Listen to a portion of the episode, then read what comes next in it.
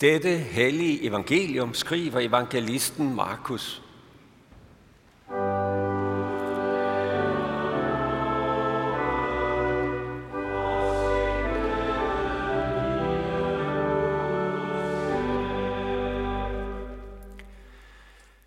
Jesus gav sig igen til at undervise nede ved søen. Og en meget stor skare flokkedes om ham, så han måtte gå ombord og sætte sig i en båd ude på søen, mens hele skaren stod på bredden inde på land. Og han lærte dem meget i lignelser. Og i sin undervisning sagde han til dem, Hør her, en sædemand gik ud for at så, og da han såede, faldt noget på vejen, og fuglene kom og åd det op. Noget faldt på klippegrund, hvor der ikke var ret meget jord, og det kom straks op, fordi, det kun, fordi der kun var et tyndt lag jord. Og da solen kom højt på himlen, blev det svedet, og det visnede, fordi det ikke havde rod. Noget faldt mellem tisler, og tislerne voksede op og kvalte det, så det ikke gav udbytte. Men noget faldt i god jord og gav udbytte. Det voksede op og groede, og noget bare 30, og noget 60, og noget 100 folk. Og han sagde, den, der har ører at høre med, skal høre. Da han var blevet alene med sine ledsagere og de tolv, spurgte de ham om lignelserne.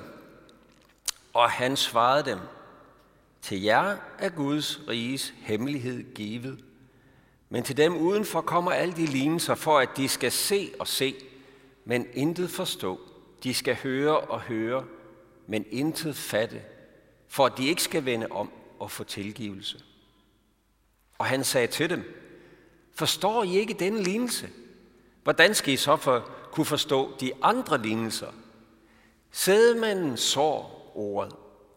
Med dem på vejen, hvor ordet sås, er det sådan, at når de har hørt det, kommer Satan straks og tager det ord bort, der er sået i dem. De, der bliver sået på klippegrund, det er dem, der straks tager imod ordet med glæde, når de har hørt det.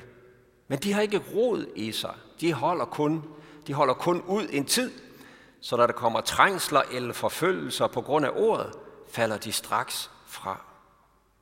Andre er dem, der bliver sået mellem tislerne. Det er dem, som har hørt ordet, men denne verdens bekymringer og rigdommens blændværk og lyst til alt muligt andet kommer til og kvæler ordet, så det ikke bærer frugt. Men de, der bliver sået i den gode jord, det er dem, der hører ordet og tager imod det og bærer frugt. 30 og 60 og 100 folk. Amen.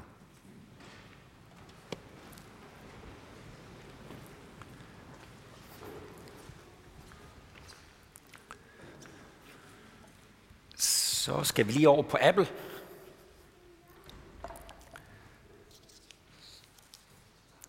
Se om ikke der sker noget. Det gjorde der sandelig. For vi skal jo ned til Genesrets sø, hvor Jesus satte sig ud i en båd, fordi han blev trængt af folkemængden, så kunne alle høre. Og det kunne meget vel have været i den her bugt, som man kalder for teaterbugten, eller øh, sædemandsbugten, efter den her lignelse og det her tidspunkt. Han fortalte dem en lignelse om Guds rige, som folk formentlig har kunnet se direkte op af skråningen. Måske er der gået en så, såmand, præcis som han fortæller den her lignelse, så de endda kunne se det for sig helt uden PowerPoint. Sædemanden, der så rundhåndet uden at tænke på, hvor hver eneste såsæd havner. Han håber bare, at det vil vokse sådan der med sådan nogle terrasser der, så er der jo mange steder, hvor sådan et såkorn, det kan lande, det kan lande blandt tisler, det kan lande ved klippen, det kan lande på en sti, det kan også lande i den gode jord. Jesus beskriver på den måde, hvad der er på spil, lige præcis i det øjeblik, hvor han fortæller lignelsen. Hvad der er på spil blandt tilhørende, som lytter til det, han har at sige. Det er lige nu, der er noget på spil. Når han sår ordet, så er der noget på spil. Han beskriver også den situation, vi sidder i lige nu, når vi sidder her på bænkene. Også selvom Jesus ikke sidder i en båd ude i en sø, så er det situationen lige nu, når vi er til Guds tjeneste. At ordet sås. Der er noget afgørende på spil, når vi har sat os her. Der er noget, Guds ord vil med os. Det vil nå os. Det vil trænge ind. Det vil ændre noget. Det vil vokse. Det vil have fat i det dybeste af os. Der er noget, Guds ord vil med os, og som måske ikke helt endda flugter med de forventninger, vi kommer med. Guds rige er kommet nær, forkyndte Jesus jo. Og folk flokkede om ham, og der var syge, der blev helbredt, der var dæmoner, der blev kastet ud. Men så bad Jesus dem om at sætte sig ned. Og nu skal I høre. Og så gav han sig til at tale i lignelser om Guds rige. Jeg ved ikke, om I helt kan fornemme det provokerende i det. De kom for at se Jesus og se Guds rige, for at der skulle ske noget. Lad os nu se, Guds rige er kommet. Ja, det er det, siger Jesus. Det er kommet nær. Nu skal I høre, hvordan det er. Prøv lige at sætte jer ned, så kommer der lige en sammenligning, så I kan få øje på det. Nu skal I høre lidt om et sennepsfrø. Jamen altså, hvis Guds rige er kommet, hvis Guds herredømme er her, hvis kongen er her, den almægtige konge, øhm, hvorfor er det så nødvendigt med en lignelse? En sammenligning, for at vi kan få øje på det. Og sådan var der faktisk mange, der afviste Jesus. Det kan vi jo se igen og igen og igen og igen i det nye testamente. En lignelse, det var ikke det, vi kom for at se. Enten er Guds rige her, og så er det bang, sådan, færdig. Eller også, ja, så er det her der slet ikke. Et Guds rige, du vil have, vi skal få øje på gennem billeder og lignelser Jesus, det gider vi slet ikke at beskæftige os med. Det var en forarvelse med lignelserne. Og Jesus siger jo i vores tekst her i dag, at det faktisk ikke er en tilfældighed. For hvis vi går ind i midten af vores tekst, det skal man nogle gange, så står der nogle ord der fra Esajas. Jesus citerer når disciplene spørger om de der lignelser. Hvad er det med dem? Der er noget med en hemmelighed nemlig i Guds rige. En hemmelighed. Han siger sådan her. Til jer er Guds riges hemmelighed givet, men til dem udenfor kommer alt de lignelser for, at de skal se og se, men intet forstå. De skal høre og høre, men intet fatte, for at de ikke skal vende om og få tilgivelse. Det er nok nogle af de mest overraskende vers i hele det nye testamente at det kommer i lignelser, ikke for at de skal forstå, for det modsatte, siger Jesus jo faktisk. Men nu er det selvfølgelig heller ikke helt forkert, at vi ligesom tænker om lignelserne, at det handler om at forstå og se Guds rige, for at vi skal vende om og få tilgivelse. Det er jo ikke forkert. Gud vil, at alle skal frelses. Hver eneste menneske skal nås af hans ord. Selvfølgelig vil han det. Men sagen er bare, at det ikke er et rige, man sådan bare lige går ind i. Vi skal finde døren. Og hvis vi skal finde døren ind til Guds sande rige, så er der måske nogle andre døre, vi skal have lukket først. Og det kan være, at der er nogen af os, der er nødt til at gå planken helt ud med vores selskabte billede af, hvordan Guds rige burde være, Nej, det må være den her dør, jeg skal ind af, hvis jeg skal til Gud sige. Nej, det må være den her dør.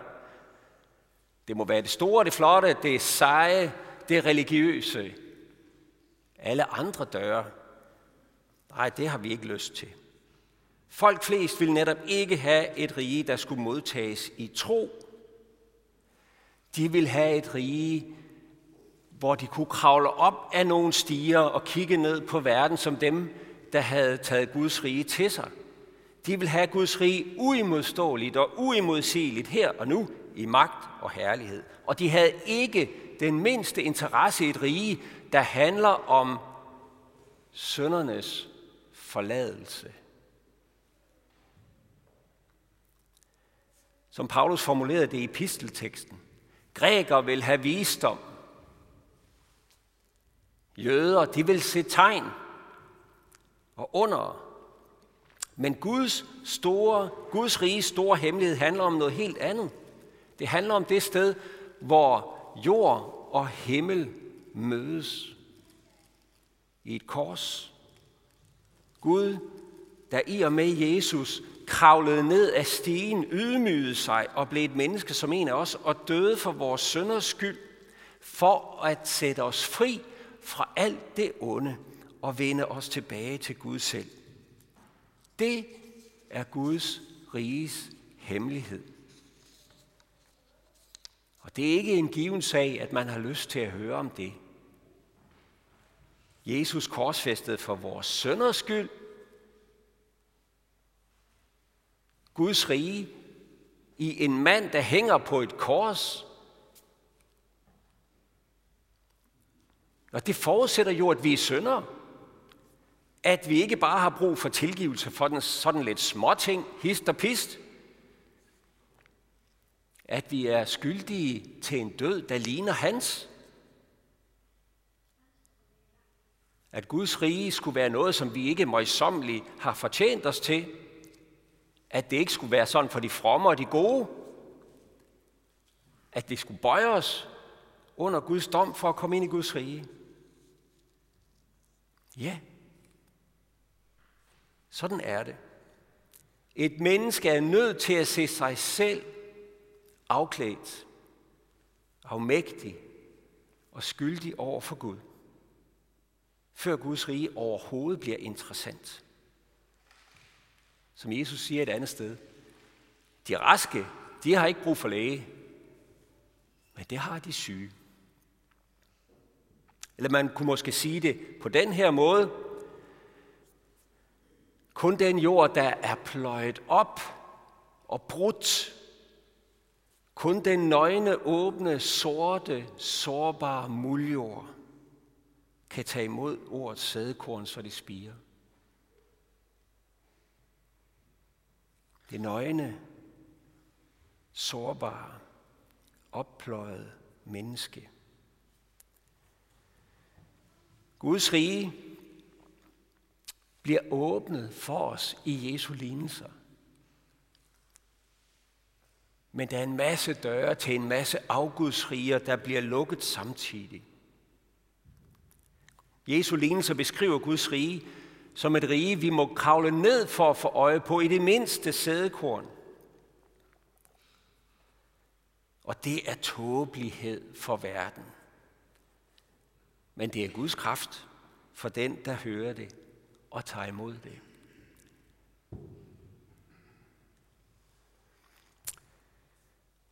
Det er et meget virkeligt rige, selvom det er et usynligt rige. For det sætter mennesker fri. Det skaber lys, hvor der ellers før kun var mørke. Og sådan kommer Guds rige til os altid som en, et ord, der bliver sået, som en invitation, som en til, et tilbud, et budskab. Det er Gud, der siger, jeg ved godt, at du har vendt mig ryggen. Jeg ser din skyld og din skam. Jeg ser dine tisler og dit hårde hjerte. Men jeg elsker dig stadig. Kom hjem. Den, der har øre at høre med, skal høre. Det var det, der var på spil dengang. Da Jesus sad det ude i båden, og det er det, der er på spil nu, hvor vi er samlet for at lytte til Guds ord. Og så kan vi begynde at spejle os i de her jordbunde. Hvilken jordbund er du egentlig? Hvis jeg spørger mig selv, så tænker jeg, at jeg kender alle de der nævnte jordbundstyper i mit liv. Vi kan bruge lignelsen som et spejl til at spørge os selv, hvor er det lige nu min særlige far ligger? For ikke at tage imod det sædekorn. Hvor er det præcis, jeg kæmper med noget lige nu? Og vi kan spørge os selv, vil, vil, vil du lade Gud tale ud? Vil du give hans ord tid til at slå rødder? Vil du give ham tid, prioritere gudstjeneste, nadver, det kristne fællesskab? Vil du give ham lov til at røre ved de ømme punkter, den oppløjede jord i dit liv? Vil du tage fat med ham i det, der gør ondt, og i det, der ikke blev, som det skulle? Vil du lade ham se dig i øjnene og elske dig fri? Og det er her, jeg gerne vil, at du skal få øje på en hemmelighed om Guds hemmelighed. Den var dyb. En hemmelighed om Guds hemmelighed, som bliver afsløret her mellem linjerne i det, Jesus siger. Prøv at lægge mærke til det. Jesus siger til disciplene, til jer er Guds riges hemmelighed givet. Men til dem udenfor kommer alt det lignelser for, at de skal se og se, men intet forstå. Og så fortsætter han. Forstår I ikke denne lignelse? Hvordan skal I så kunne forstå de andre lignelser? Jeg vil ikke om I lader mærke til det. Hvis det er dem, der er udenfor, der ikke forstår, og disciplen, der indenfor, der heller ikke forstår en hudende hatfis, jamen, hvordan er Guds, hemmelig, Guds riges hemmelighed så givet til disciplene? Hvordan har de Guds riges hemmelighed? Jo, det har de jo, fordi Jesus er hos dem. Han er Guds riges hemmelighed. Jesus er hos dem. De er hos Jesus. Han hold, de holder sig til ham, de følger ham, de lytter til ham. Og han er det Guds ord, der er blevet sået ind i vores verden, for at blive lagt i jorden, spire og bære frugt, når og hvor Gud vil det. Det er ham alene, der gør forskellen på indenfor og udenfor. Det er ham alene. Han er Guds riges hemmelighed, givet til dig med navns nævnelse, da du blev døbt til at tilhøre ham, til at være der, hvor jord og himmel mødes, og Guds ord blev sået ind i dit sind og sjæl.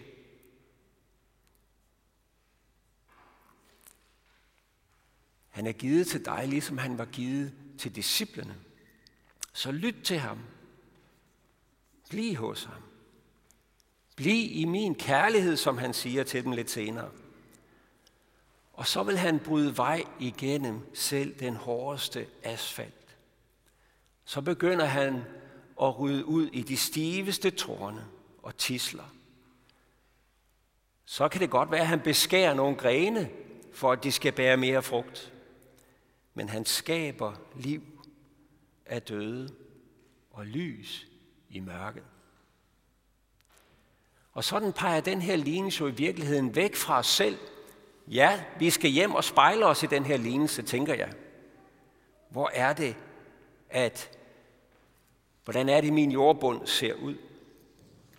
Men lignelsen peger væk fra os selv i virkeligheden og hen til Guds hemmelighed. Væk fra diverse åndeligt navlepilleri i al evighed. Og så peger det hen på ordets kraft, på Helligåndens kraft, på Jesu ords kraft i vores liv, på Guds kærlighedskraft, sådan som Jesus har givet til os i dag, lige nu og her, hvor vi er samlet i Jesu navn. Lige nu og her, hvor vi skal til nadver om lidt og drikke os evigt liv til. Når vi sætter os ind under Guds ord, så har det en skabende kraft i sig selv. Ligesom et sædekorn. Det er jo ikke i jordbunden, at kraften ligger til, at et sædekorn kan vokse. Nej, det ligger i kornet selv, når det bliver sået. Det er der, livskraften ligger. Vi hørte det før i læsningen. Sådan er mit ord, som udgår af min mund, siger Herren. Det vender ikke virkningsløst tilbage til mig, men det gør min vilje og udfører mit ærende. Guds ord, det gør noget ved os, hvis det overhovedet får lov til at komme i kontakt med os. Og vi kan ikke uden videre bestemme, hvilken jordbund vi er. Men vi kan bestemme, at vi vil lade Guds ord få lov til at arbejde i os og med os. Og så skal Guds ord også nok nå igennem, om så vi skal pløjes først, så vi kan bære frugt 30, 60 og 100 folk. Lov tak og evig ære være dig, hvor Gud, Fader, Søn og Helligånd, du som var, er og bliver. En sand treenig Gud, højlovet fra første begyndelse, nu og i al evighed. Amen. Og så vil vi rejse os og til ønske